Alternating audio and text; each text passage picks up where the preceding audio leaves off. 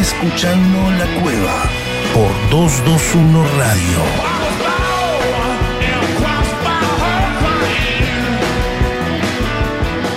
Bienvenidos, ¿cómo andan? Aquí estamos una vez más llegando hoy al programa 100, ¿eh? 100 programas de La Cueva en esta tercera temporada que además va a finalizar en el día de hoy. Hoy cerramos con el 100, cerramos octubre y bueno, veremos qué es lo que sucede el próximo año, pero se cierra la tercera temporada de La Cueva aquí en el aire de la radio. Obviamente estamos muy contentos porque justo llegamos al programa número 100, como les decía quiero antes de, comenzar lo que, lo que va a ser este programa del día de hoy, este último también de, este 2023, eh, agradecer a, todos los que nos han acompañado eh, desde el primer programa y obviamente en este año. Eh, como siempre, Axel Velázquez, párrafo aparte, hoy se despide un compañero, se despide un amigo que, hemos encontrado en, la vida, en las redes, desde México con cada una de sus columnas semanales, colaborando también en, en la cuevacultural.com.ar. La verdad que lo vamos a extrañar muchísimo, pero obviamente está con muchísimos proyectos y nos encanta verlo crecer. Así que Axel hoy nos va a dejar su última columna en este, en este Cueva Radio y en este programa 100 que tenemos en el día de hoy. También Santiago Patinio y el doctor Fernando Garay, ¿eh? incondicionales y desde ya el agradecimiento, ya vamos a estar hablando con ellos y se lo vamos a hacer propio al aire en cada una de las columnas, el compromiso, el laburo que han tenido en, este, en esta tercera temporada de La Cueva. Pero bueno, antes de comenzar, la verdad que, este, este programa especial que tenemos en el día de hoy, y lo vamos a hacer de manera diferente también, ¿eh? más allá de la entrevista que hoy vamos a estar hablando con Acru, que va a llegar aquí a La Plata para tocar en el teatro, pero uno de los raperos más importantes de Argentina y Latinoamérica, eh, que la está rompiendo con más de, de 500.000 seguidores en las redes, un fenómeno, la música de, Acru que va a estar charlando con nosotros en un rato nomás. Eh, en la semana, el, 24 de octubre, nos dejó Ricardo Iorio. Y me parece que, que, es una manera especial de comenzar este programa homenajeándolo. Hoy no vamos a tener las efemérides de cada semana. Ricardo Iorio que se fue a los 61 años, producto de un paro cardíaco, estaba en su hogar, eh, no llegó al hospital en la ambulancia, este gran referente de la música del heavy metal, del heavy metal argentino y del rock también, ¿no? Que comenzó su carrera musical como bajista de B8 allí en la década del 80, el grupo que fundó con Ricardo Chofa Moreno. Después la banda tuvo algunos cambios de, integrantes, se termina separando en el 87, pero fue tanta la influencia de B8 que la ruptura de esa banda derivó en la creación de muchas otras bandas que dejaron huella en la música argentina. Después ya Iorio formó Hermética y más adelante Alma Fuerte, pero ya desde Hermética pasó a ser el principal compositor musical y exclusivo compositor de las letras. Es uno de los mejores letristas del rock argentino, sin dudas. ¿eh? Este, ya después en esa época de separación de Hermética, desde Alma Fuerte, desde el 94, hasta el 2017 fue el cantante fijo y desde el 2017 hasta el día de hoy obviamente fue eh, parte de su proyecto solista. Pero nos dejó Ricardo Iorio, un grande, un genio irrepetible eh, de la música y, del heavy metal argentino, sin dudas, sin dudas un referente de, de la música hispana. Así que nosotros comenzamos de esta manera en el día de hoy el programa 100, que va a ser una celebración, va a ser un festejo, pero además celebramos la música de Iorio. Ya nos metemos, después de escuchar este clasicazo de Alma Fuerte, Cebos, este clásico del rock argentino y del metal, en la columna de. en la última columna eh, de Axel Velázquez, a quien también vamos a despedir en el día de hoy. Seguimos aquí, como siempre, eh, estamos en la cueva, no se vayan.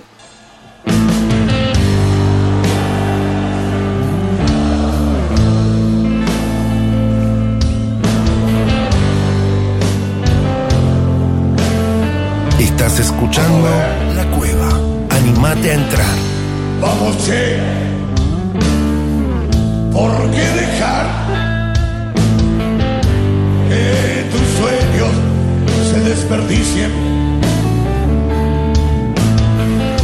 Si no sos vos, triste será. Si no sos vos, será muy triste.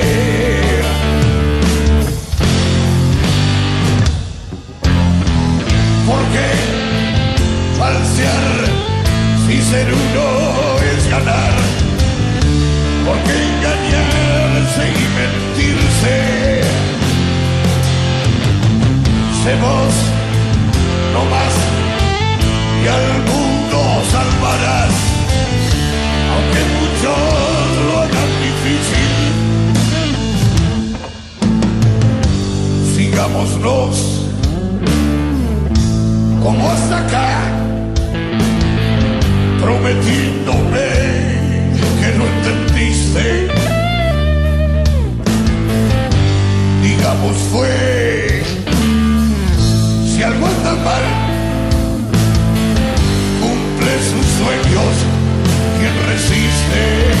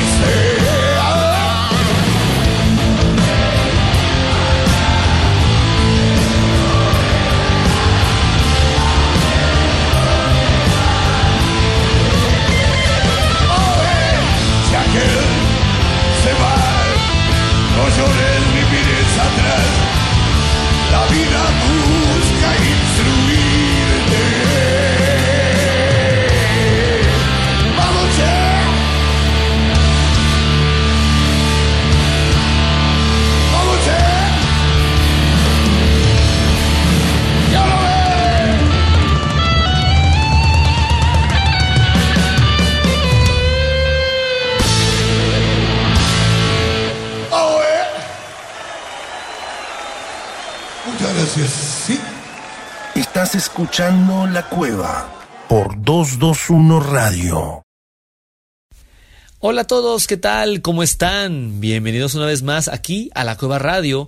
Yo soy Axel Velázquez y les mando un saludo desde México a todos los que nos escuchan hoy. Y hoy vamos a tener un programa muy especial. Personalmente eh, tiene mucho significado este eh, episodio porque vamos a terminar con esta con esta cápsula mi participación en esta gran eh, emisión y gran programa de la mano de Damián Puma Gaspari. Y quiero cerrarlo con un tema de mi banda favorita de todos los tiempos, Led Zeppelin, continuando con esta serie de joyas ocultas en donde hablamos de esos temas que no son los más conocidos de las bandas más importantes del rock, sino aquellos que se encuentran como en en el anonimato, pero que en su esencia guardan la sonoridad más importante de ellos. Cuando hablamos de Led Zeppelin es inevitable no recordar Stairway to Heaven, Black Dog, Dance and Confused, Kashmir, esas canciones que son tan referidas, Whole a Love, eh, Misty Mountain Hop, o sea, son canciones que siempre van a estar dentro de los greatest hits, los grandes éxitos del rock. Eh, no solamente de Led Zeppelin, sino del género mismo. Obviamente Led Zeppelin tendrá clásicos de calibre mayor, y mm, también vale la pena ver aquellas canciones que algunos considerarán de relleno. Vamos a destacar una canción de nombre Out of the Tiles, en donde nos podemos dar cuenta de un exquisito trabajo del baterista John Bonham, además de una gran interpretación de Robert Plant y una sólida línea de bajo y de guitarra de Jimmy Page y de John Paul Jones, quienes a manera, digamos, de gemelos de las cuerdas, encargadas de Led Zeppelin mantienen la base rítmica ellos dos, como si John Paul Jones fuera una segunda guitarra. Es un gran trabajo de ensamble que quiero que escuchen porque es una de esas canciones hard de Led Zeppelin que se encuentran muy infravaloradas en toda su discografía.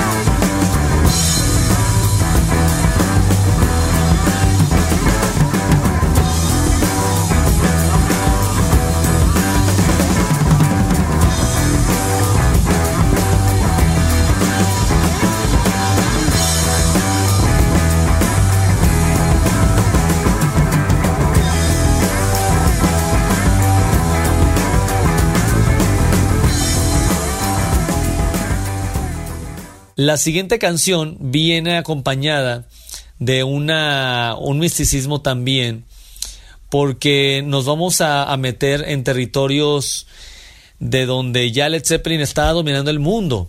Quizá a la hora de, referirnos a este disco nos vengan a la mente muchas canciones, por supuesto, pero si hay, hay, que destacar alguna de las que menos se recuerdan y con cambios diversos de compás, nos metemos en los terrenos del soul y del rhythm and blues con The Grunge en el disco Houses of the Holy de 1973.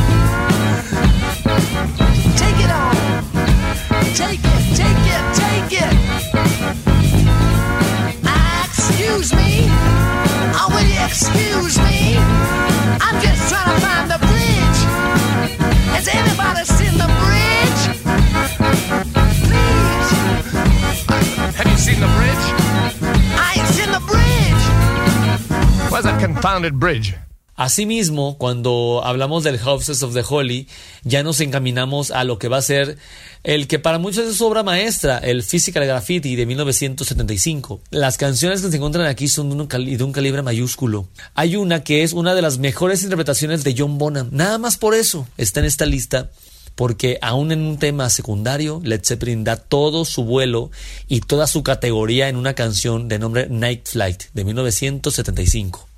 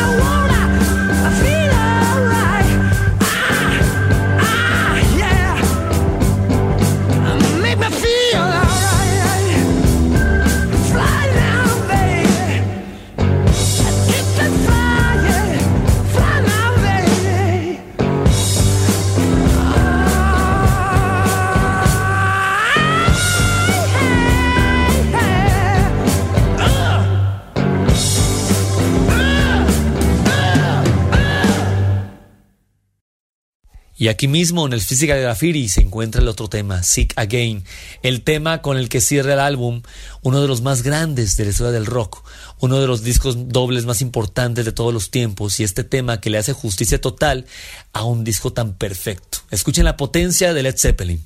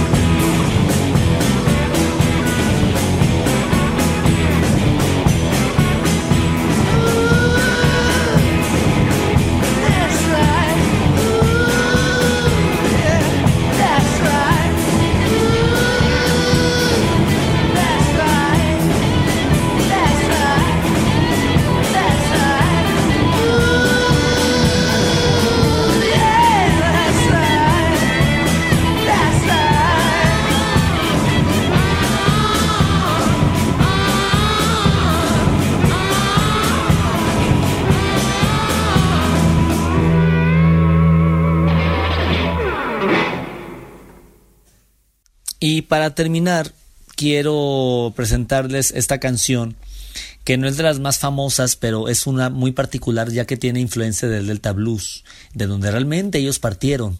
Ellos hicieron metal, hard rock, música celta de muchas maneras, pero eh, el blues siempre estuvo presente y jamás los abandonó. Así que cerraremos con esta canción que es una joya absoluta. Y aquí es cuando voy a aprovechar a despedirme de todos los que durante este tiempo, durante 100 programas, durante tres temporadas de la Cueva Radio, me han acompañado aquí. Agradezco mucho a Damián Puma Gaspari por el espacio, a 221 Radio, a todos los espacios en donde me permitieron durante todo este tiempo brindarles un poco de lo mío, eh, esperando que pasen o hayan pasado un buen rato con estas cápsulas. Hoy es mi programa número 100. Hoy cerramos temporada y hoy cerramos mi participación en la Cueva Radio. Gracias de verdad a todos. Si gustan escuchar los programas pasados, pueden encontrarlos en la lista de Spotify, en la playlist de la Cueva, la Cueva Radio. Ahí van a estar todos los episodios hasta el número 100, que es el de hoy. Esto definitivamente no es un adiós, sino un hasta la próxima. Yo soy Axel Velázquez y les agradezco por todo este tiempo. Me encuentran como Axel Velázquez Music en las redes sociales. Síganme para más contenido y nos escucharemos en quizá una próxima emisión. Hasta pronto.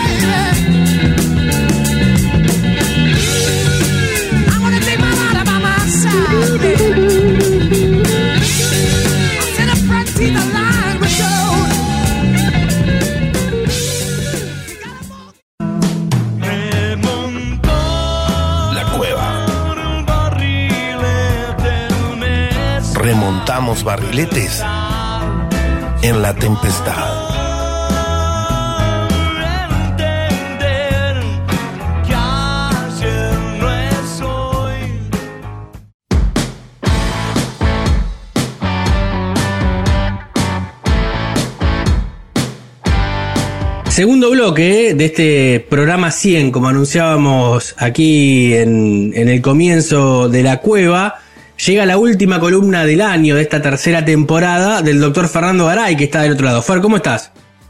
¿Qué tal, Puma, querido? Contento de llegar a este número redondo, 100 programas, 100 columnas. En mi 100 caso. columnas. 100 columnas. Así que bueno, este, como siempre, como todas estas eh, tres temporadas, eh, buscando discos para compartir con vos, con nuestros oyentes, con nuestros amigos. Y bueno, este año podemos decir que hemos hecho un recorrido histórico bastante Sí. interesante. Sí. Eh, hemos, le hemos dado mucha bola al rock británico, sobre Mm. todo en la década del 60, Claro, que somos sí. fans.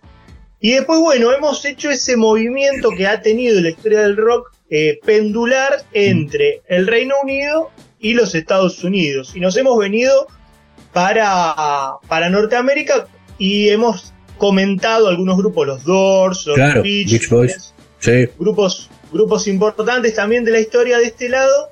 Y bueno, queremos volver, entonces volvemos. Cerramos el ciclo. Cerramos el ciclo.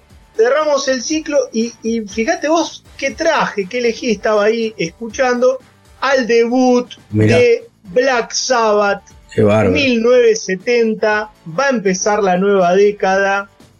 Para cortar con tanta dulzura, diría Claro, sí. alguno. Hay que cortar con la usura, ¿no? Claro. Hay que cortar con tanta dulzura, diría alguno, tanto flower power, tanto hippie. Claro. No, no, no. Mucha guitarrita, la- mucho folk, ¿no? Estábamos con esa onda.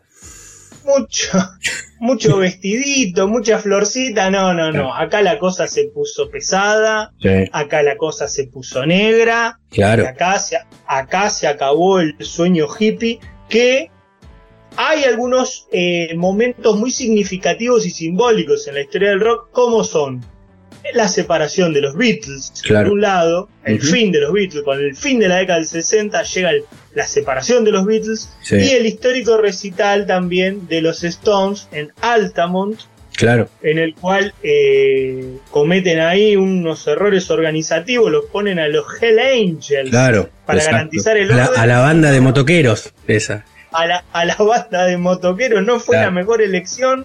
Termina con una represión, con unos, un asistente este, muerto, Muerto. por la represión de los Hell Angels. Mm. Se acabó el hipismo, la guerra de Vietnam, se acabó todo. Se Chao. acabó el swing in London, los trajecitos de colores. No, acá no. acá Bueno, eso es importante porque son estos. Eh, eh, fíjate cómo está relacionada la música al contexto social también, ¿no? Lo hablábamos en la década del 60.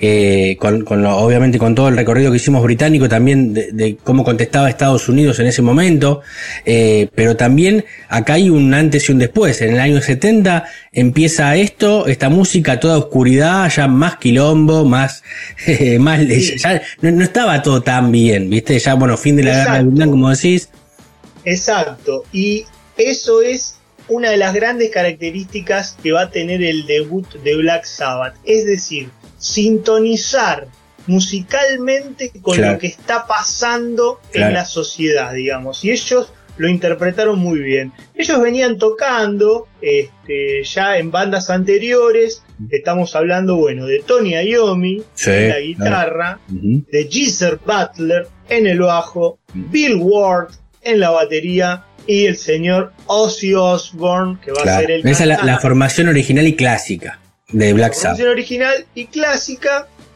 que para el año 68 se van a dejar de llamar Earth, como se venían llamando, porque Sí. como nos ha pasado varias veces en la historia del rock, conocieron a otra banda que se Claro. llamaba Earth.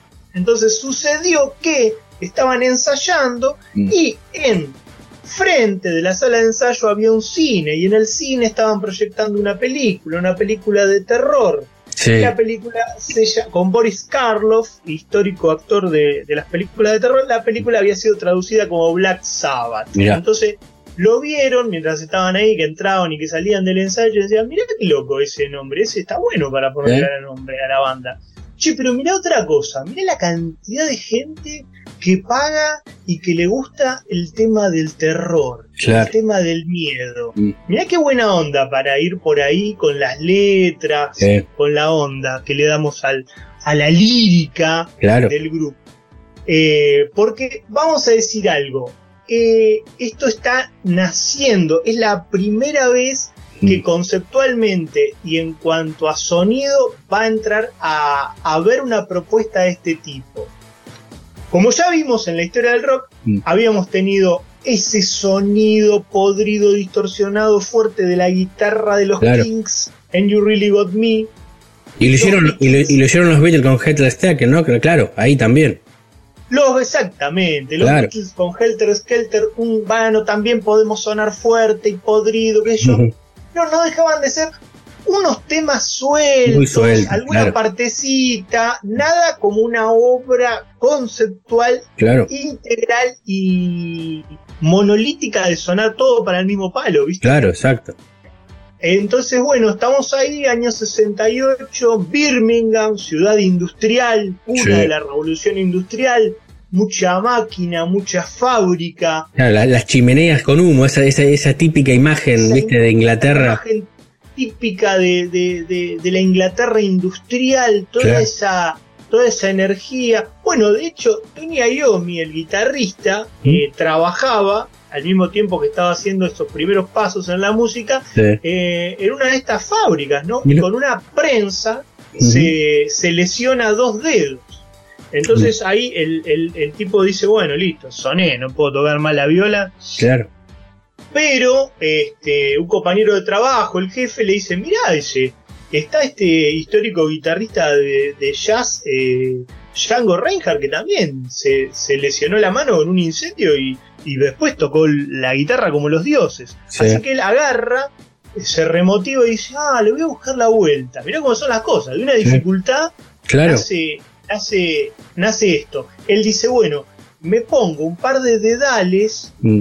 Para que la- al apretar la... Al Que tenga fuerza, la- claro. La, la pulsión de la cuerda, claro. Y no me duela, Mm. le cambia la- el calibre de las cuerdas, Mm. le pone una afinación más grave a la guitarra para que también lo ayudase en esta nueva técnica y de esa dificultad nace un sonido que no hacía nadie con la Claro. guitarra. Claro, único. ¿Viste? Mucho más grave, eh, se van a basar en los riffs de él, de Ayomi, va a ser este un sello característico, la base va a ser pesadísima, Terrible. monolítica, yunque, casi de yunque, Mm. entre Bill Ward y Geezer Butler. Mm. Y entonces, bueno, ahí van a, a comenzar arrancando.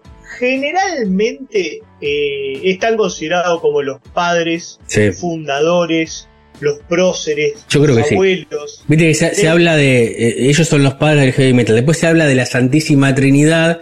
Y ahí suman a Deep Purple y a Led Zeppelin como Sí. fundadores, ¿no? Sí, De lo, que, de lo que fue este género de heavy metal. exactamente. Pero ¿qué es lo que pasa? Deep Purple tiene algún toque más progresivo con los Claro. teclados de John Lord y Zeppelin tiene alguna cosa más blusera. Más blusera, claro.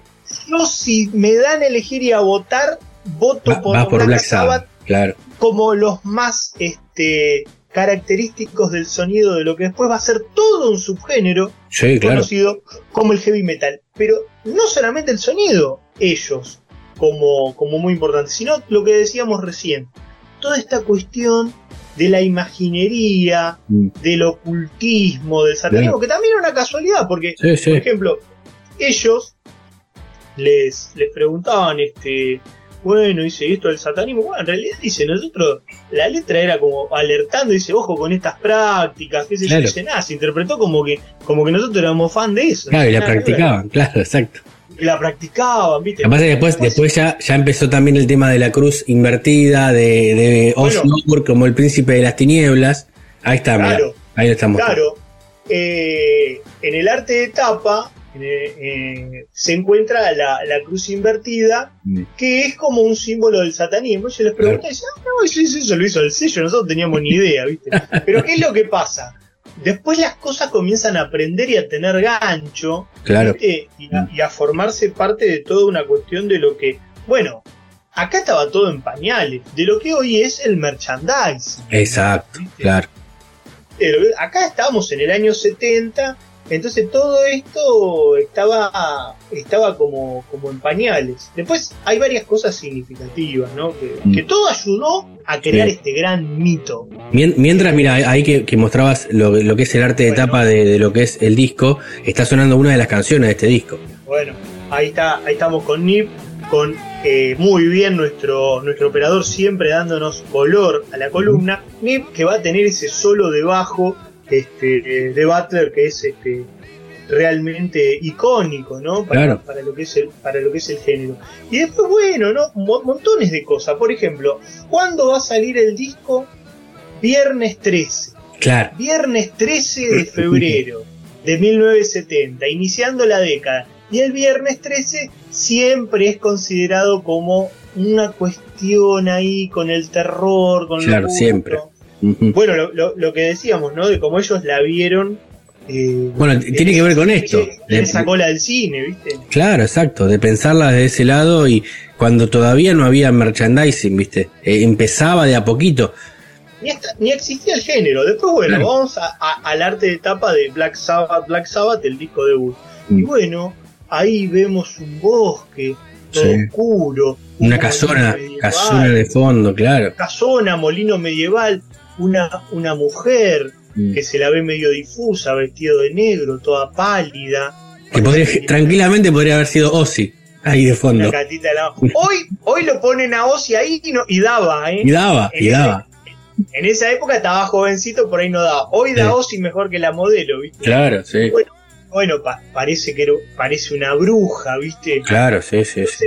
Hay simbolitos, hay angelitos. Además, ot- otra cosa muy característica es este mm, eh, la letra, la letra utilizada, viste, para, para poder escribir y, y tener ya característico. Ahora, viste que tenías los Beatles, Ah. se usaba mucho en la- en- ya desde los 60 eso, ¿no? Pero ya Comienza empieza una- con- un- más gótica la letra, más Claro. oscura. La tipografía, Claro. más y negra. Siempre Sí. el color negro preponderante va a ser algo que va a ser este que va a ser emblema del, del subgénero del heavy metal. Los pelos largos, este, bigotes, este, Claro, claro. todos tienen ese luquete, ¿ves? ¿Viste? Sí. Entonces, entonces bueno, este es el, el disco debut de, de Black Sabbath y en realidad no fue como que te diga un mega exitazo Claro. de ventas el vinilo. Para, para ponerlo en números, Mm. en el Reino Unido llegó al número 8 y, Sí. y en la Billboard en, en Estados Unidos llegó al 23. Claro.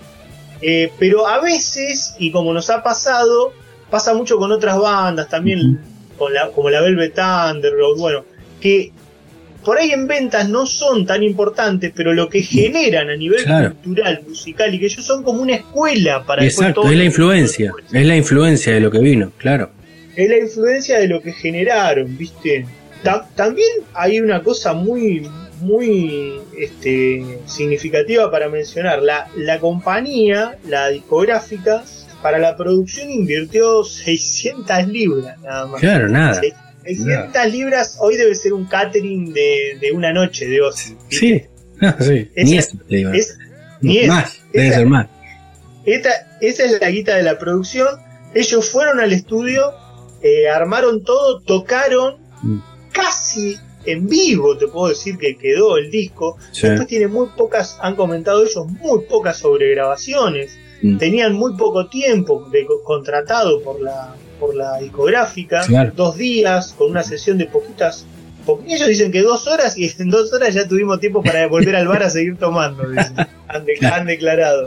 No, bueno, eso es otra, otra de las bandas y lo de Ozzy obviamente del tema del descontrol, la locura, las drogas, que Bueno, marcó una, eh, un antes y un después también. ya al finalizar la década, que estábamos en el 70, para el 79 prácticamente lo despiden a Ozzy Claro. del nivel de, de descontrol al cual eh, llegó y van a incorporar a Ronnie James Dio Claro. como nuevo vocalista que Terrible. lo va a hacer eh, otra nueva etapa, un icónico vocalista venía del Rainbow. Sí. Este, Otra de las voces del heavy metal. Richie Blackmore. Terrible. Otra de las voces El emblemáticas. petizo, porque además era tan era chiquitito, pero tenía una potencia tremenda. Pe- petizo, pero raspaba. Sí, era ah, una locura. Una locura. Así que me, me parece que dejamos planteado para la temporada siguiente endurecernos. Sí, vamos a ponernos Endurecernos pesados. Y vamos a No solamente, pesados. no solamente físicamente, vamos a ponernos pesados. No, vamos a acompañar eso con la música que ponemos. Claro, exacto. Y, y se viene se viene más heavy metal, se viene el punk en esta década, Bien, así que todo va a ir tomando, va a ir escalando. ahí está. Promesa, promesa, justo ahora mira que estamos tan de moda, promesa de campaña para la cuarta temporada. Sería, ya que estamos hoy terminando eh, este, en este programa 100 justamente, la tercera, aquí en este 2023, la cuarta nos vamos a poner empezó, hicimos un gran recorrido, Fer, la verdad que, que antes de despedirte y escuchar una de las canciones de este disco, eh, obviamente siempre agradecerte por estar del otro lado, ahí sos uno de los fieles que, que ha comenzado la cueva con nosotros. Eh, ya los oyentes ya te conocen, ya saben de qué hablas, pero está bueno porque has hecho un recorrido en estas 100 columnas, porque hicimos rock argentino, hicimos discos históricos, pasamos por Inglaterra, fuimos a Estados Unidos, hablamos de documentales, de películas, de libros, la verdad que, que, que hicimos un gran recorrido para el amante de la música. Mira, un placer total colaborar con, con la columna, con el programa y, y hablar de todo lo que a mí me encanta y, y me gusta, ¿viste? Así que charlarlo y difundirlo, comentarlo con nuestros amigos oyentes es un, un lujo y un placer. Y para irnos, Sí, yo creo que lo mejor de este disco, quizá podemos ir con The Wizard, no estaría mal. sí, claro. Ellos dijeron que, que está inspirado en Gandalf, en el mago de, de Tolkien. Del Señor de los Anillos. Sí. Claro, que a ellos les gustaba mucho. Y, y bueno, creo que, que nos tenemos que ir ahí, bien arriba, bien poderoso, bien metalero. ¿no? Nos vamos, nos vamos bien arriba, bien metaleros y obviamente prometiendo esto para, para la próxima temporada de la Cueva. Fer, abrazo grande, buen fin de año y bueno, lo mejor para todo lo que viene, obviamente. Genial, Puma querido. Bueno, me, me quedo acá, me, me encierro en la cripta, en la cripta con los discos, Ponete el aire ahora que hace calor, ahora viene el calor. me pongo el aire y bueno, a revivir el año que viene acá rodeado de discos. Ahí está, abrazo grande, nos vemos. Abrazo.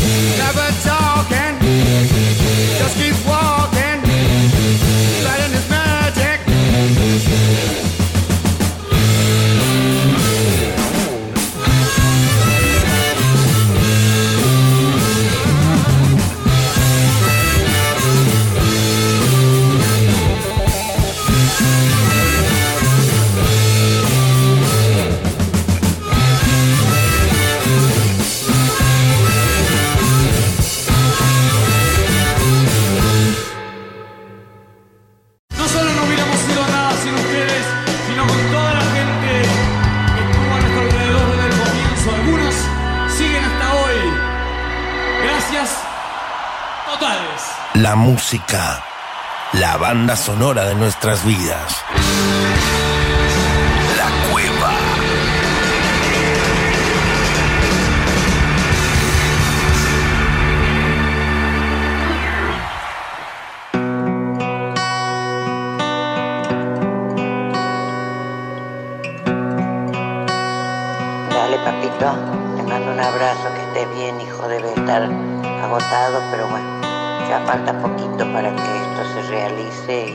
Salga hermoso como, como siempre. Yo tengo que Seguimos aquí en la cueva, ¿eh? como siempre llega el momento de las entrevistas. En este programa número 100 tenemos un invitado especial que llega a la ciudad de La Plata para tocar aquí en el próximo 26 en el Teatro Ópera de, de nuestra ciudad con Acru. Este, un gustazo, ¿cómo andás?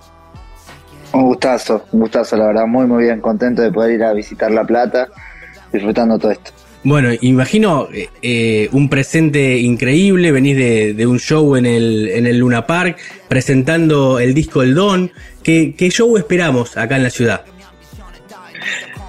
Bueno, creo que se van a encontrar con un, un show bastante energético, un show mimado, con un disco que, que está súper pensado para la propuesta de vivo. Eh, vamos a llevar los clásicos de, de mi música, son como casi dos horas de show que tenemos ahí. Claro.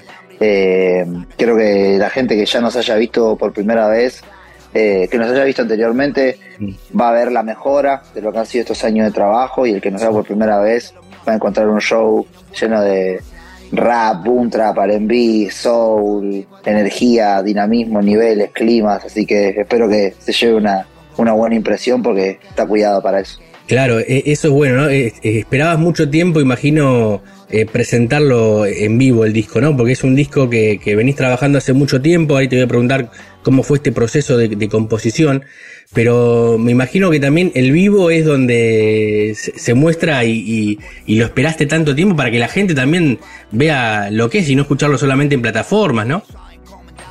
Sí, creo que, que hay una magia con ese dar y recibir ese efecto contagio de energía que hay en los vivos, son únicos, y más en la música. Y en mi caso particular pensé este disco para el vivo, a diferencia de los dos anteriores, quizás yo era un, por así decirlo, un rapero más de estudio, y cuando fui construyendo mi banda y desarrollando mi propuesta de vivo a otro nivel, justo empezaba a encarar este disco nuevo, entonces fue apareciendo distintas texturas, distintos tintes, distintos climas que me fueron permitiendo pensar el disco como una galería variada de colores, tener momentos más suaves, más pesados, más densos, más introspectivos, eh, más eléctricos, más juguetones, por así decirlo. Entonces es lindo ver eso en la gente, ver cómo lo recibe, ver cómo abraza y, y todo lo que está pasando alrededor de este disco nuevo. Sí, totalmente, totalmente. Y, y- y en este presente de, de la industria, ¿no? Donde todo es rápido, todo es efímero, también está bueno tener tus tiempos, manejarlos también, ¿no? Pa- Para laburar bien el disco, ¿no? Lo decís vos. Este, fuiste pensando, fuiste cambiando mucho a lo que fueron los, los primeros discos. eh, y me parece que también ahí se ve la evolución y la madurez del artista, ¿no? Bueno, gracias. Sí, yo creo que cada disco es como un título, como si te recibieras de algo, ¿no? Sí. Y las carreras eh, que realmente te significan o te dan un salto de calidad quizás no son tan fast food, digamos. Claro. Y yo quería que este disco crezca mi sonido, crezca mi desarrollo conceptual, crezca mi abanico técnico, mi versatilidad musical, que crezca la fotografía, que crezcan los arreglos, que crezca el vivo, Sí. que se sienta como una extensión, un level up y, y eso toma su tiempo, toma su frustración, toma su ida y vuelta, toma su prueba y error y entender el respeto a la obra más allá del tiempo de la industria Sí. creo que ha sido una gran enseñanza de este, de este proyecto y, y estoy muy contento de lo que recibo gracias a eso. Sí, totalmente. ¿Y, y te costó mucho pensar en, el, en, el- en ese laburo de, de concepto de obra de disco? Porque como decimos hoy en día, por ahí es más fácil ir sacando canciones que después tal vez formen parte de un disco eh, y no hacer un laburo conceptual, ¿no? Sí, obvio, obvio, obvio. Fue, es más ambicioso, más desafiante y más difícil.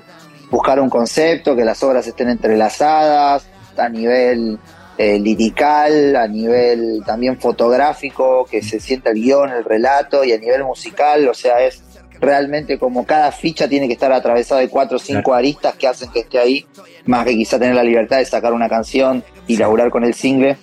Está buenísimo igual, o sea, creo que está increíble. pero, pero sí, sí, sí, fueron años arduos, difíciles, pero, pero bueno, como te digo, creo que, que se está recibiendo así, las palabras que recibo son positivas, son cuidadas y, y son valiosas en torno al tiempo y todo el amor y el mismo que uno le puso para que sea. Sí, totalmente, totalmente. Hablamos con Acru que, que el 26 llega aquí a la Ciudad de La Plata en el Teatro Ópera para presentar el disco El Don. Obviamente ahí, ahí estaremos y los invitamos a todos para que estén presentes en esta fiesta que se viene. Porque además cada, cada show es una celebración. Sí, la verdad que sí, tal cual. Eh, cada show es único, es especial, es potente, viste. Las personas que están ahí son particulares, son únicas de esa noche que fueron, que accedieron, entonces arma que se cada noche sea como una estampita, como si uno las coleccionara, ¿no? Y, y nosotros por nuestra parte tenemos mucho respeto, mucho amor por lo que hacemos y para, para mí el ópera no, no es menos que, que el Luna Park y Tucumán no es menos que Rosario, ni Córdoba es más que Mar del Plata, o sea, eh, cada noche tratamos de, de que se impregne la energía del vivo, que la gente pueda sentir el disco, pueda sentir las palabras, pueda sentir los colores, pueda sentir los arreglos y por nuestra parte de puertas para adentro nos, nos pedimos bastante para hacer aparecer el disco esa noche y tratar de estar en la pileta de la música. Entonces va a estar increíble, tengo muchas, muchas ganas de, de que llegue el fin de semana y poder disfrutar de estos tres shows que se nos vienen. Sí, obviamente. Recién te preguntaba por el tema de, de la industria. ¿Cómo, cómo ves este presente? ¿Vos sos de escuchar a lo que está sonando hoy en día o, o con todo el laburo que tenés y se, se te complica? O, ¿O estás al tanto de lo que va sonando, de lo que va saliendo? ¿Te gusta alguien en particular? Trato de estar al tanto lo más que puedo. Eh, la verdad es que trato de curiosear y ver la propuesta, ver los discos de los colegas, ver los singles, ver los featurings, me gusta, o sea, soy consumo eh, lo que pasa en Argentina y trato de, de- de darle lugar.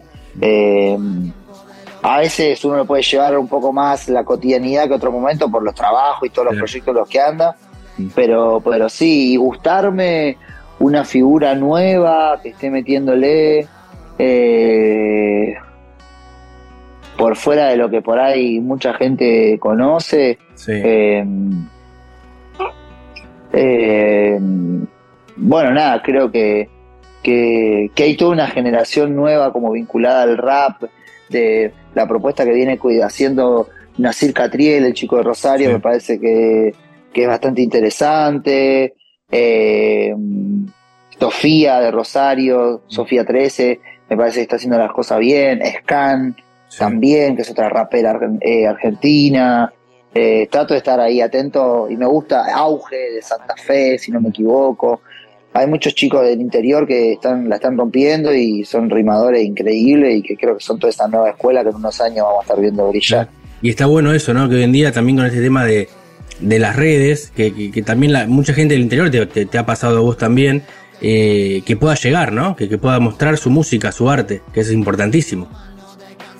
Sí, no, ni hablar, ni hablar y eso, ¿no? Tratar uno de distribuir el juego, como yo digo, o sea, quizás hay ojos que, que, que ya sabemos cuáles son las, las figuras más establecidas y quizás hoy en día, con los tiempos que tiene todo, quizás hasta se establecen más rápido. Cuando Sí. está llegando un artista, quizás ya está eh, llenando un estadio, ¿no? Es como Claro. una locura lo que estamos viviendo. Es. Eh, entonces está bueno como distribuir el juego para, para todas las otras figuras que también están ahí y le meten fuerte. Sí, totalmente, totalmente. Acro, vos sabés que siempre me gusta a- a- hacer, obviamente, hablando de este presente tuyo, pero hacer un recorrido, ir un poco hacia atrás para la gente que, que te está escuchando entrevistado por primera vez aquí con, con nosotros.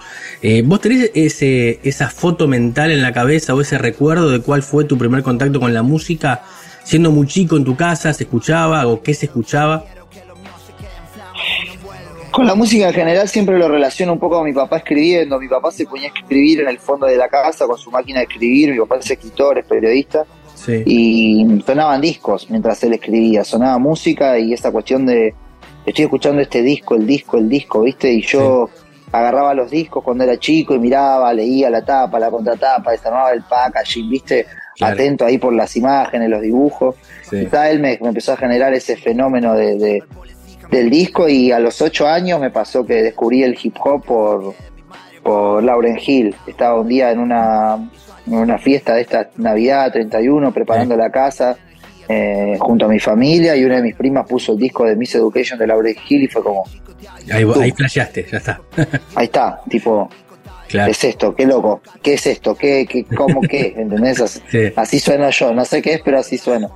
Y ya, eso pasó así. Sí, y, a, y a- a partir de ahí siempre fue la música. ¿A, a quién le termina ganando el músico? ¿Tenías algún otro sueño de chico? No sé, hacer algún deporte, estudiar alguna carrera. Bueno, siempre jugué mucho al fútbol, siempre me gustó y fue como mi, mi, mi segundo o tercer amor, ¿no? Pe- Y el que yo creía que era el primero era las artes visuales. Yo siempre dibujé desde muy chico y así como mi papá se ponía a escribir y escuchando discos, yo empecé a dibujar escuchando discos y de chico siempre dibujé, dibujé, dibujé, dibujé, dibujé mucho y estudié artes visuales, me recibí de técnico ilustrador y estuve a punto de emprender ahí el camino para ser historietista, animador y toda esa vuelta y apareció el hip hop y la decisión de hacer música y, Claro.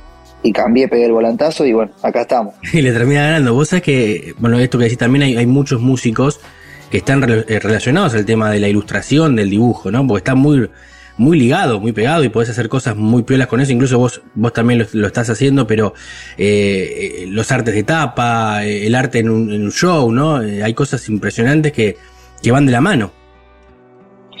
Sí, sí, sí, sí. Hoy en día estoy pudiendo, en estos últimos, en este último disco justamente, con la dirección de estos, de estos videoclips, con el trabajo, trabajar los storyboards de cada una de las canciones, con la decisión fotográfica de esas canciones, fue algo que, que pude cuidar y meter mano mucho más que en mi trabajo anterior y también decidir como, ok, acá voy a poder volcar un poco más mi propuesta visual y, y me estoy pudiendo dar el gusto de poder encontrar en este momento el encuentro de la de lo visual y la música, ¿no? De las artes visuales y, y sí creo que una alimenta a la otra, se retroalimenta. Sí, totalmente, totalmente. Cruz, la verdad que agradecerte este tiempo con nosotros, te hago las últimas porque estás este, con, con muchas cuestiones, porque además ahora te voy a preguntar, porque se viene también no solamente La Plata, sino que seguís tocando por varios lados, te vas para España.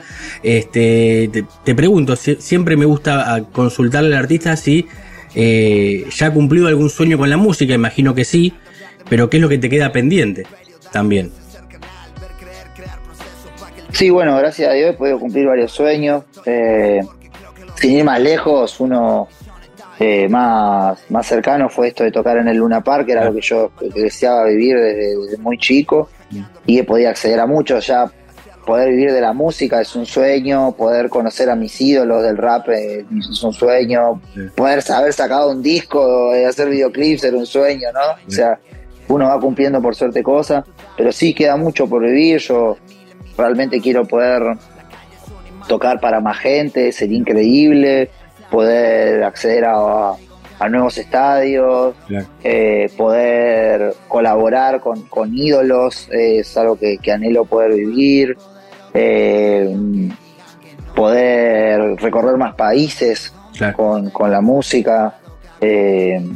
Y algo que pienso que ojalá lo pueda hacer cuando sea más grande y ya tenga la plataforma y la estructura necesaria, poder armar un sello, poder ayudar a, a descubrir otros músicos, poder ayudar a desarrollar otros músicos, eso es algo que me encantaría poder vivir cuando esté más preparado para eso. Claro, muy bueno. La verdad que seguramente te- tenés mucho tiempo y mucho recorrido para, para hacerlo. La verdad que agradecerte, un gustazo. Hace rato queríamos charlar con vos, seguimos muy de cerca tu, tu evolución en tu carrera, nos pone muy contentos, además este, eh, que, que- cada artista pueda mostrar su arte y que venga acá a la ciudad también, es una ciudad muy cultural, la ciudad de La Plata, este, y seguramente ahí vas a, vas a estar con el público en, e- en este gran show que se viene. Este, y bueno, para terminar, siempre le pedimos obviamente al artista que haga el cierre musical con la canción que vos quieras. Este, ah, y antes me decís, no solamente La Plata, se viene eh, seguir girando por, por Argentina, se viene Paraguay y España, ¿no? Sí, en este momento se viene, este fin de tenemos La Plata, el viernes, el viernes, eh, Jueves La Plata, ¿no? Sí, Jueves Sí. La Plata es. Sí, El Jueves La 26, Plata, perdón, sí. estoy quilombado. Jueves La Plata, el, el viernes tenemos Córdoba y el sábado tenemos Rosario, eh, tenemos Neuquén por delante también y después ya nos vamos para España, vamos a estar en Barcelona, Madrid, Málaga, Valencia, Costa Rica, nos Bien. quedan todavía un par de, de ciudades por visitar, así que muy contento y entregado a eso. Bueno, obviamente lo mejor para, para todo lo que viene. Y bueno, ahora sí, el cierre musical con la canción que quieras. Si querés alguna de este disco Don, del Don de, que, que va a sonar eh, aquí en la ciudad de La Plata. eh, y bueno, obviamente agradecerte y lo mejor para todo lo que viene.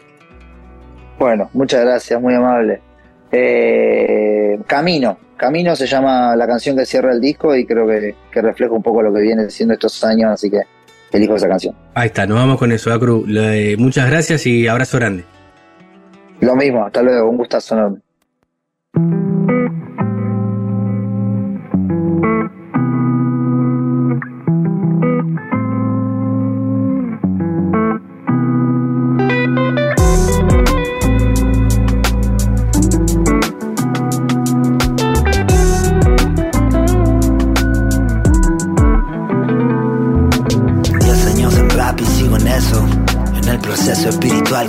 La palabra esfuerzo. Pese a acontecimientos, glorias y contratiempos. Y a la percepción ajena en lo que llaman éxito. Difícil amor para mí lo nuestro porque implica pescar dentro pues pandilla abrir espectro matar horas sacar texto buscar gemas del desierto y vivir lento en lo que queda como si firmara el tiempo pienso Si ya mudé a mi padre, maté al cáncer, vivo de esto Estoy sanando lento, capaz ganando tiempo Para escalar en paz y regalar conocimiento acuerdo de chico, soñar cosas que pasaron Como si estuviese escrito. Cuando el don lanzó su mano y me eligió dentro del rito Para ser otro soldado que pesca en el infinito. De ahí nacieron los escritos, la conexión con esto, la percepción del ritmo, me dio amor también valor para creer en los principios y brillar bajo el lamparón en la casa donde había gritos. Alimento mis canales y peleo contra mí mismo. Perdón si soy la gracia, hay que así lo necesito, porque mi familia come, gracias a que yo saco discos. Cien derrotas te alcanzar un nuevo show.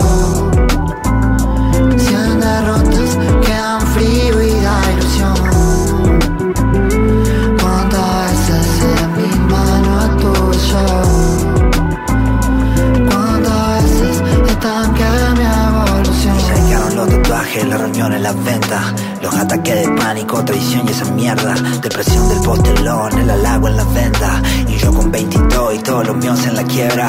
¿Pa' dónde sopla Dios cuando el barco no tiembla? Si las horas se hacen olas, si las obras no se premian. ¿Cuál es la medalla que encaja en el que abre puerta? Mi entiérrenme en mi cuadra y con la chain de leyenda. Una vez se barro, polvo, yodo, cloro, no materia. Esparciéndome entre el cosmos bajo la ley de ascendencia. Hundiéndome en el do, disfrazado entre las siembras. Y haciendo el punto exacto en donde nace la conciencia. Camino largo el que elegí para ir para esta música pintada en cuadros. Me trataron de don nadie y titularon de milagro. Pero pese a aplauso y palo, acá seguimos militando. Como esta música que hablan los dedos del villano. La causa de los pibes, los hijos de mis hermanos, los ojos de quien nos siguen y llenaron un estadio acá de Malezán del Monte. Construimos un legado, abrir camino a los que vienen, ese es el ciclo sagrado. Sepan quiénes fuimos, qué hicimos por si nos vamos y que el rap argentino guarde timbre y nos deje un ramo. Cien derrotas te alcanzar un nuevo. Cien derrotas quedan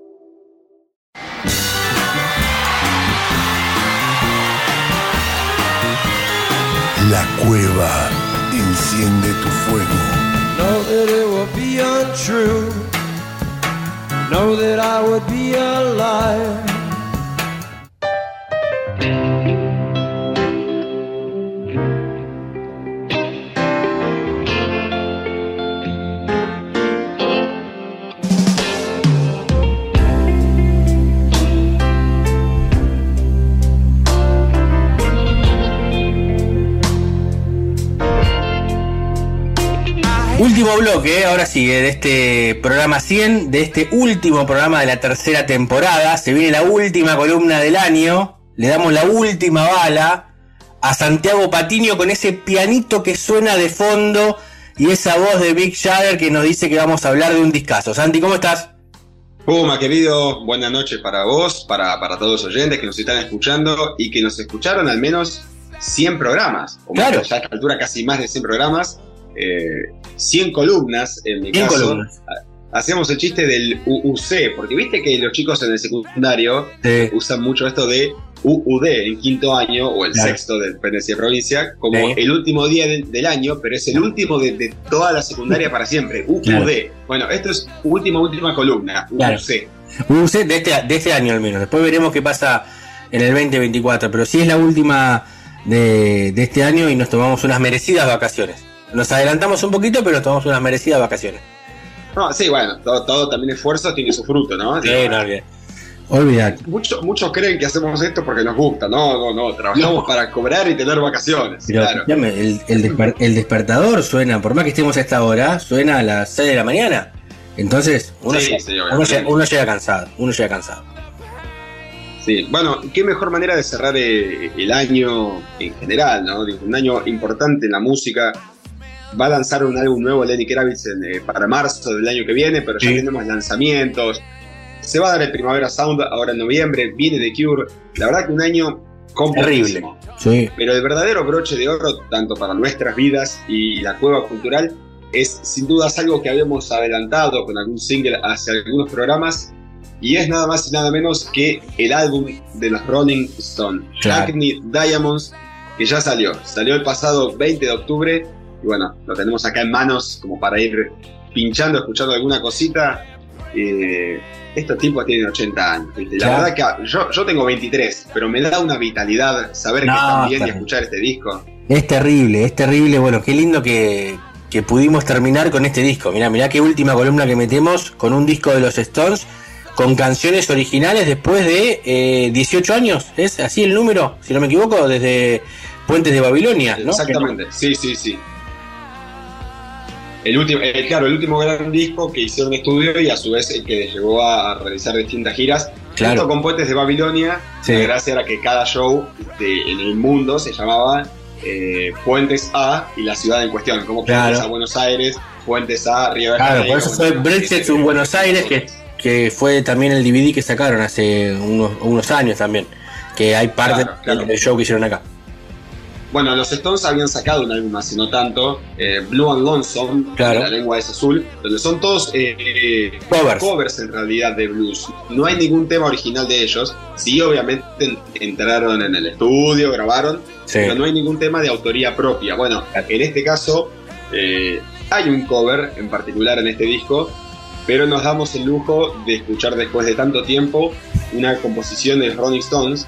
Algo que Keith Richards dijo que no se daba hace tiempo porque son muy vagos. No Claro. es Otra cosa. Claro, Él dice que son vagos. que- que- Son vagos. Que les cuesta juntarse y decir, che, mirá, escribí esta letra, Jagger. No, pará, yo hice esta, este acorde. Bueno, dale, vamos al estudio y lo grabamos. Claro. Eso No pasaba hace años. Mira, a mí- me dio algo eh, particular, obviamente es un disco que lo recomendamos a los oyentes, no tenemos ni que decir, está dando vueltas por todos lados, disco nuevo de los Stones, está recorriendo el mundo, ¿no?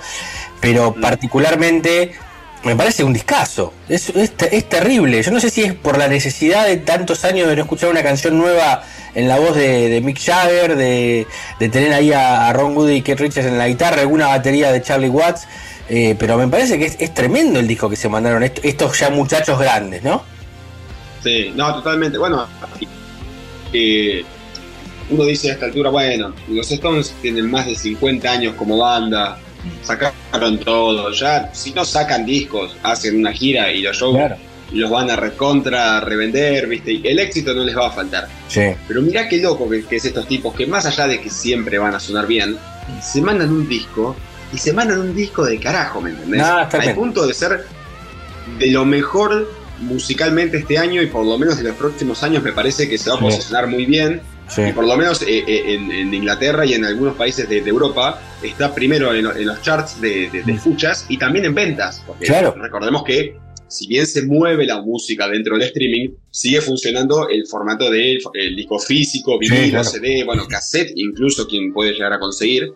Y sin embargo son récords de ventas también en, en lo físico. Claro. Eh, entonces, los Rolling Stones en este momento están siendo furor como si estuvieran sacando, por ejemplo, Sticky Fingers. ¿me Claro. Sí, eso es para, para una banda a esta altura. Es, lo- es una locura, es también, a mí me pasa que yo soy también más de la vieja escuela de la música y del rock, creo que escuchar este tipo de, música es una caricia al alma, entre todo lo que está dando vuelta, que hay cosas muy buenas de lo moderno, eh, me refiero a eso, pero escuchar un poquito de este rhythm and blues de, de los Stones con ese sonido característico, con, con las guitarras, con la voz de Jagger en los lentos, bueno, recién escuchábamos esta, esta versión que está sonando con, con Lady Gaga, con el pianito de Stevie Wonder, nada más y nada menos. Este, pero es, es una locura, es una locura. Además es la, es la única banda de la historia de la música, ya ni siquiera del rock, que sacó por lo menos un disco de estudio durante siete décadas consecutivas. Desde los años 60 hasta es esta década del año de- del 20, ya del segundo milenio, sacaron por lo menos un disco Mm. por década. Sí, sí, es verdad, es verdad, no, no había hecho ese cálculo, pero es verdad. Y, y pocas bandas llegan a eso, también pocas bandas alcanzan los 50 años de trayectoria, ¿no? No, olvídate. No, no llegan. No llegan. Eso, que eso habla muy bien de, de- de- del vínculo, la química entre ellos y bueno, la, la- la calidad musical para Claro. que después de tantos años digan, bueno, seguimos juntos. Mira que si cada uno hace la suya, como en algún momento Keith Richards vino acá en Argentina con Sí. Expensive Wine, o, como Jagger que sacó dos, tres discos Sí. solistas, les va bien igual, eh, no es que les va mal. O sea, no, No, venden no. lo mismo que los Stones, pero les va bien. Pero hay algo entre ellos una química, algo que persiste desde los años 60 que dicen, sigamos y está todo bien, ¿me entendés? Sí. No es forzado, no es un, ah, vamos más allá porque hay que cumplir, ¿me entendés? Claro, claro, totalmente. Es así, es así. Este, bueno, e- en este recorrido, ya ya cuando salió Henry, obviamente la, la escuchamos y hablamos también, dedicamos la columna. Volvimos con esta, esta versión que fue el segundo, ¿no? El segundo corte que, que lanzaron de este disco. Pero, ¿te parece ir picando un poquito más alguna de las canciones? Porque hay además muchísimos invitados que lo habíamos adelantado nosotros, pero obviamente ahora ya con el disco en mano se confirman. No, sí, obviamente, obviamente. Bueno, como contabas, en la que sonaba en el comienzo, eh, eh, contaba con la presencia de eh, Lady Gaga en las voces y Stevie. Wonder en el teclado, que uno dice, los Rolling Stones, Stevie Wonder, que Ah, es terrible. cosa rara y loca, ¿no? Porque Lady Gaga hace algunos años cantó con los Stones haciendo Sí. la voz femenina en una versión de Kim Shelter. Claro, dime. Entonces, uno ya veía que esa fusión iba bien como para algo a futuro, pero nadie se imaginaba de que iban a terminar sacando un tema como este que se llama Sweet Sound of Heaven. Sí. Y para ir picando, como decías, eh, tenemos uno acá en mano, ya para, para tocar Sí. el play, eh, un temazo que cuenta con la participación de un tecladista y cantante muy especial, Sí. pero en este caso tocas solo el piano. Ah. Por el sonido capaz alguno se da cuenta, pero No musarela por ahora. No canta, ahora lo escuchamos.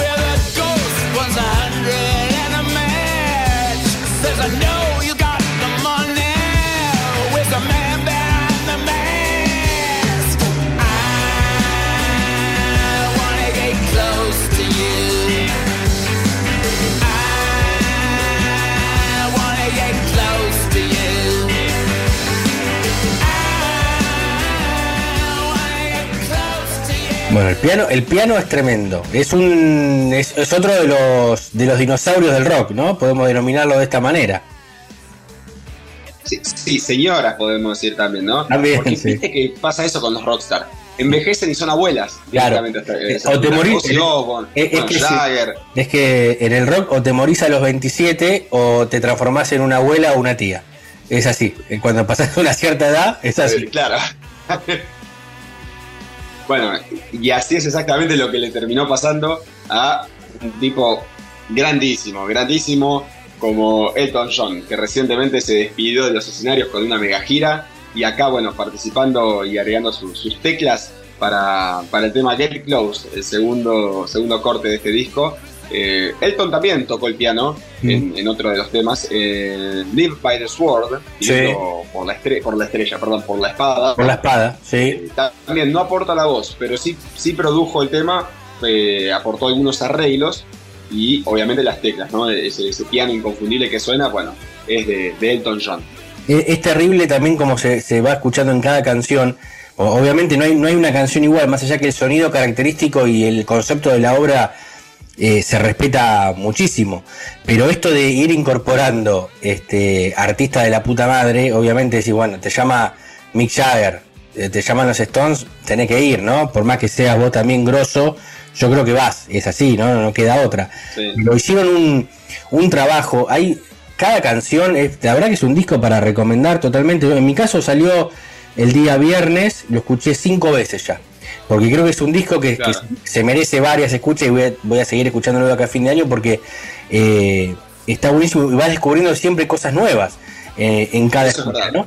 Eh, y hay muchos riffs, hay muchos, este, eh, el, el nivel de los coros, de, bueno, hay muchísimas cosas que uno puede apreciar eh, eh, y no lo, no lo ve tal vez en la primera escucha del disco, ¿no? Sí. Sí, es cierto. En lo personal, la primera escucha, que no me gusta hacer esto en realidad, siempre me gusta como dedicarle el tiempo necesario, Claro. pero la escuché con auriculares. Arranqué escuchándola con auriculares, eh, eh, el disco, y ya la segunda escucha lo hice desde el trabajo, desde la radio, ya con Sí. un buen equipo de, de parlante, ¿viste? unos Claro. buenos monitores, que ahí lo escuché, primero con auriculares me encantó, ¿no? Me dejó manija. Sí, Pero claro, cuando lo escuché con los parlantes dije, oh, ojo, sí. ojo acá porque no, no es poca cosa. Eh, Cuando escuchás el sonido y escuchás, se escucha hasta el toque de púa en la guitarra, ¿viste? De que Sí, es escuchas. tremendo. Y es ese tremendo. tipo de cosas que te das cuenta que, que decís, digamos, pa- pasó el tiempo y los flacos podrían hacer un, no sé, un disco donde están ellos silbando nada más. Claro. Y no, se mandan una cosa que es terrible. Sí, sí, está Que es terrible, que, que suena bárbara y, y que encima se dan, se dan el lujo de contar con, con grandes, grandes potencias. Bueno, Lady Gaga, Steve Wonder, Elton John.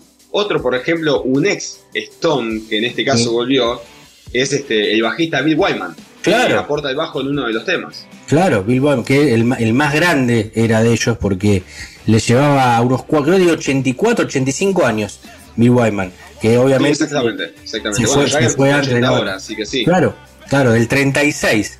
Mirá, es, es Wyman. Y creo que lo- los, los otros muchachos son del 42, 43, más o menos. Así Claro. que imagínate la diferencia de edad, que además tiene ganas de volver y, y de tocar, ¿no? En un disco. No, obviamente, tenés que tener a esa edad esas ganas de Claro. volver a la banda donde vos estabas y encima meterte en un estudio a grabar.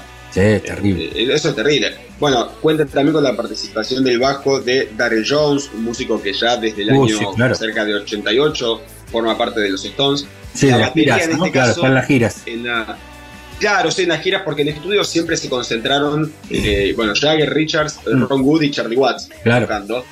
Charlie Watts, para sorpresa de muchos, pese a su fallecimiento y que tanto se lo extraña ya más de, de- de dos años de su partida, Sí, forma parte de este disco porque llegó a grabar algunas baterías, claro. eh, algo que terminó siendo como inédito Sí. y post-mortem.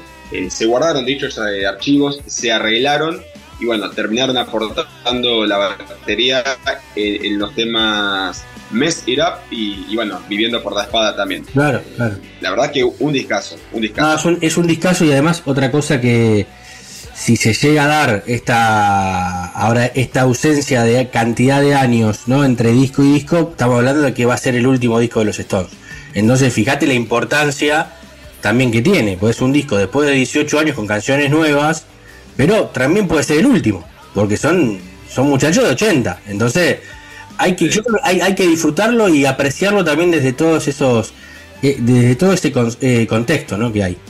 Sí, sí, sí. No, sí, sin dudas, sin dudas. Igual siendo los Stones, viste, son capaces de cualquier cosa. Eh, Sí, nunca no, bien. sabes si acá en dos años te aparece un material, viste. Capaz que, capaz que ya, que- ya que grabamos, hicimos 10 canciones más, las tenemos ahí, las tiramos, ¿no? También. Sí, totalmente. sie- Siempre puede aparecer. Totalmente. Pero, pero es muy lindo de vuelta. Eh, Es una caricia al alma volver a escuchar a los Stones Sí. y volver a escucharlo eh, con estas potencias, ¿no? Con estos músicos que nombramos, con un disco que suena tan bien y, y creo en lo personal, según, según mi escucha, con algunos guiños a digamos, a, a ciertos temas eh, antiguos, ¿no? Sí, claro. Eh, de, de- Total. de los Stones.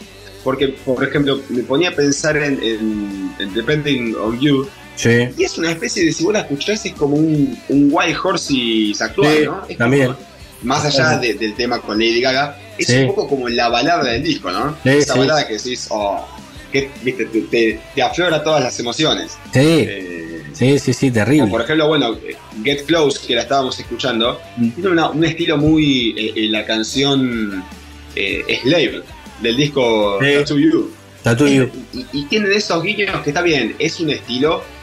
Que los Stones este, vienen un poco manteniendo y realizando hace tiempo. Primero, Driving Me Too Hard, el tema, vos Sí. escuchás la intro y es este Tumbling Dice, Sí. golpe de los dados. O sea, Claro. es- es- y es esa Sí. estructura que decís, viste, hay algo familiar acá que me hace sentir muy bien. Totalmente, totalmente, porque los Stones es familia, ¿no? Son 70, 70 años, más de 60 años en realidad, es la banda sonora de, de nuestras vidas, de la vida de nuestros viejos, de nuestros abuelos también, ¿eh? Y seguramente sea Sí, la, no. banda, la banda sonora de aquí también al futuro, de nuestros hijos. Está, está en nosotros seguir llevando la buena música eh, a las generaciones que vienen. Santi, la verdad que, bueno, a- obviamente vamos a cerrar con una, una canción especial, que ya vamos a hablar de, de esta porque nos faltó un colaborador que es más que importante, pero antes de que se nos termine el tiempo, eh, agradecerte obviamente por, por este año, por estos tres años, estas 100 columnas, que sos una, una de las cuatro patas indispensables que tiene la Cueva Radio y, gracias por la incondicionalidad siempre y por estar y compromiso. Y además hablamos de todo, hemos hecho recorrido, nos reímos, nos divertimos, hablamos de giras, de música, de lanzamientos, eh, hicimos un gran recorrido en la música. Bueno, gracias, gracias. Lindas palabras. Me- no te voy a mentir, me haces eh, conmover, emocionar. Eh, y la verdad que para mí es un placer formar parte, aportar y, y- y además de nosotros disfrutar y tener un lindo momento, hacer llegar un poco la música, ¿no? A los Claro. oyentes, que eso por lo menos para nosotros es lo más importante. Más allá de que nos escuchen y que nosotros seamos esa voz eh, familiar o de compañía de, de- de cada noche o tarde-noche de jueves. Eh, es llevar un poco esa historia, la música, bueno, ser un poco el nexo, ¿no? O, o los mensajeros. Y eso para nosotros es, es lo más importante. Así Sí. que, bueno, gracias a, a vos, Puma, por, por la confianza de siempre y a los oyentes principalmente, Sí. que me parece que eh, ellos son los que terminan de conformar la mesa, más allá de Claro. las patas. Exacto, es verdad, es cierto. Bueno, no- no- nos tenemos que ir y nos vamos bien arriba. Cerramos. La última canción del año, la última canción del programa 100 es de los Stones y... Es, es muy alta la vara. ¿Sabés quién produjo el disco este? ¿Quién? Andrew Watt, que lo produjo a Ozzy Osbourne, a Iggy Pop, entre tantos otros artistas, y Sí. produjo a los Stones. ¿Y sabés por qué llegó a los Stones? ¿Por recomendación de quién? ¿De quién? De Paul McCartney, Ah, bajista de los Beatles. Ay. Los Stones y los Beatles en un mismo estudio, haciendo un tema juntos, algo que se esperó durante 65 años. Y lo tenemos acá para cerrar el año. Cien co- eso- esto es espectacular. Ya está, ya 100 está. columnas y los Stones con McCartney tocando. Chao, cerra todo, listo. Ya está, y, nos va- y nos vamos con eso, que cierre la frutilla, realmente la cereza del postre, los Stones y Paul McCartney, Santi, lo mejor para todo lo que viene, buen año. Y bueno, veremos si nos reencontramos este, en 2024 en la cuarta temporada. Dale, dale, muchas gracias. Paul McCartney, los Rolling Stones. Beat My Head Up. Gracias, Puma. Hasta la próxima.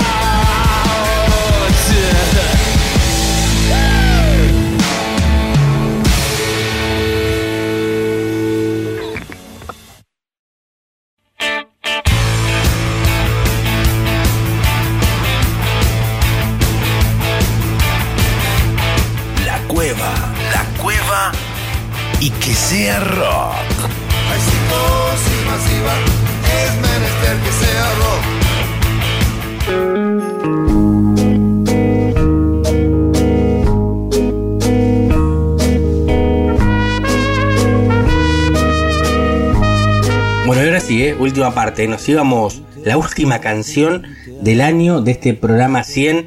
eh, los Rolling Stones y Paul McCartney. Más no podemos pedir para despedirnos en el día de hoy. La verdad que eh, un agradecimiento enorme. Fue un gusto haber compartido un año más junto a ustedes. Un año muy complicado en Argentina. Eso ya no, no quedan dudas en el contexto en el que estamos viviendo. Todavía no tenemos quién nos va a guiar eh, a lo que, lo que tiene que ver con país. Tendremos este balotaje el próximo 19 de noviembre que definirá muchas cosas aquí en Argentina. Nosotros, por lo pronto, hoy finalizamos la tercera temporada aquí en el aire de la radio, agradeciendo como siempre a quienes nos han, acompañado siempre, a Axel Velázquez, que se despidió también de nosotros el día de hoy, Santiago Patiño, eh, el doctor Fernando Garay, con cada una de sus columnas a lo largo de cada semana.